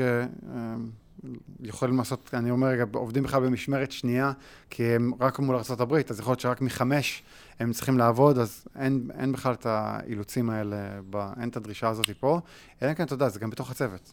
כן. אם אתה צוואר בגבוק למי שאתם עובדים ביחד, אז אתם עובדים ביחד, אבל זה, אתם תפתרו את זה כבר, תעבדו לבד, תפתרו את זה. כן, טוב, נשים, כאילו, דיברנו קצת על פילוסופיה, אז אני חושב שחלק מההבנת מציאות שלנו, שני צירים שאנחנו יכולים, זה מרחב וזמן.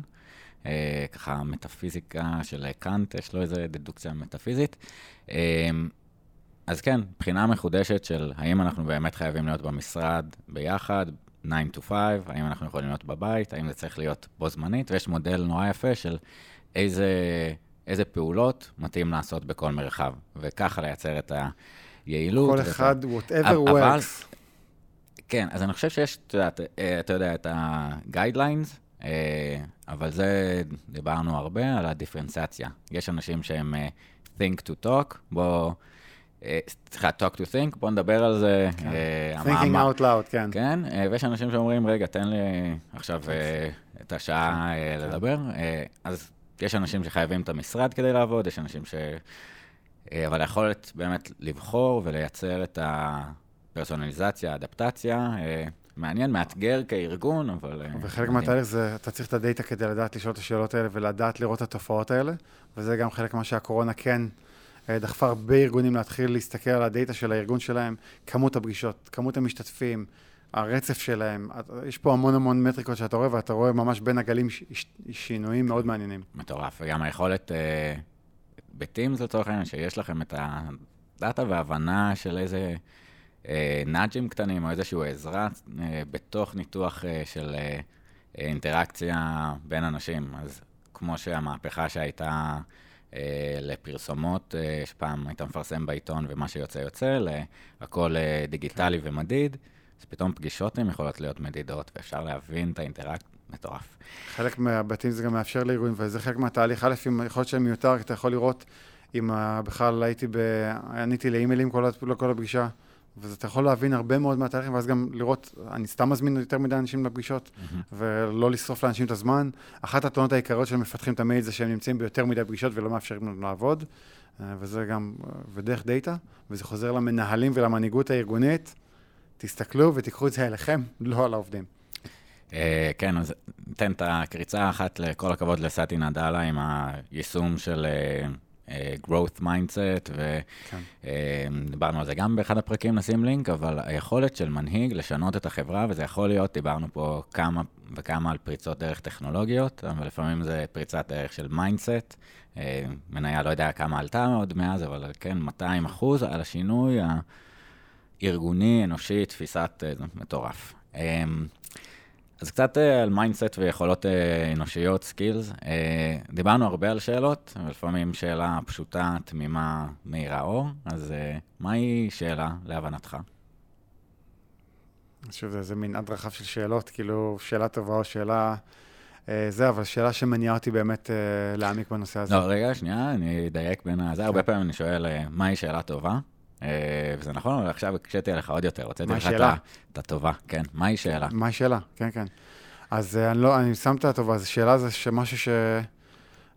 אם יש לך את התשובה אליה מיד או את ההתייחסות אליה, אז זה קל, וזה גם חלק מה... זה לא שיח של עובדות רגע. שאלה זה שמשהו שגורם לך להרהר, ללכת רגע, לחשוב על זה, לקרוא, להעמיק, מניע אותך לאיזה פעולה, מניע אותך לאיזה מחשבה אחרת, לתובנה אחרת, לאיזה אהה מומנט. זה הדברים שאני מחפש גם בשאלות ושמניע אותי, וגם משיחות, אני מאוד אוהב את המושג סרנדיפיטי, שאתה בא ללמוד שמשהו שלא ציפית, שכאילו פתאום היית באיזה פגישה או בשיחה, וכאילו היה לך איזה, וואו, לזה לא ציפיתי, זה כל מיני דברים, רגעים קטנים של עושר, של ידע, שזה מדליק, וזה רגע לאותן שאלות שמניעות אותנו לשם. וואי, מטורף, וגם נמצא את ההזדמנות להגיד תודה, היה לי כמה וכמה רגעי סרנדיפדי כזה פה, של וואלה, לא חשבתי שנדבר על זה, ואיך הגענו לזה, אז מתוך החשיבה האסוציאטיבית והשאייה. אז אם אני אשאל איזה טיפ או עצה, אתה יכול לתת לעם היושב בציון, כל האנשים בישראל ששומעים אולי את הפרק, לעשות שימוש יותר טוב בשאלת שאלות, בהקשבה, בתוך כל האקוסיסטם הזה של שאלות, מה זה היה? להפנות את השאלות אל עצמם.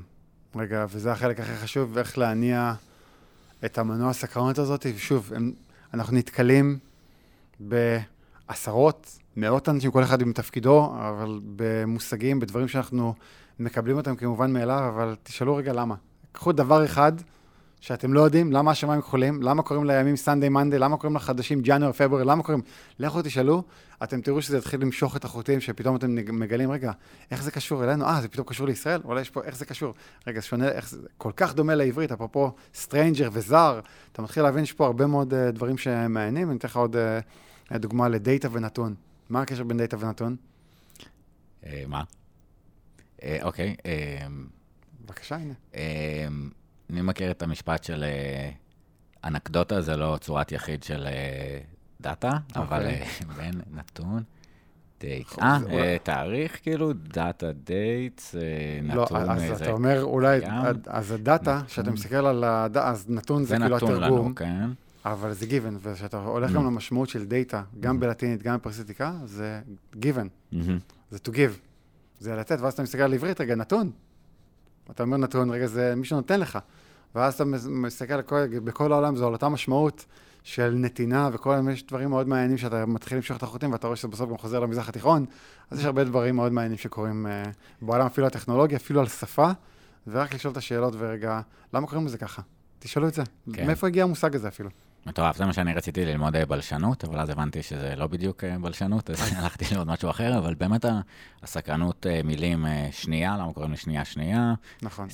סקונדו, ככה בכל מקום בעולם, למה בכלל אבל מחלקים את היום ל-24 שעות? ולמה 60 שניות? 60 שניות? כן. הלאה, מלא למה אם. אבל זה בדיוק, תשאלו למה, ואתם תגלו עולם, וזה חלק מאותן נפלאות שזה לא...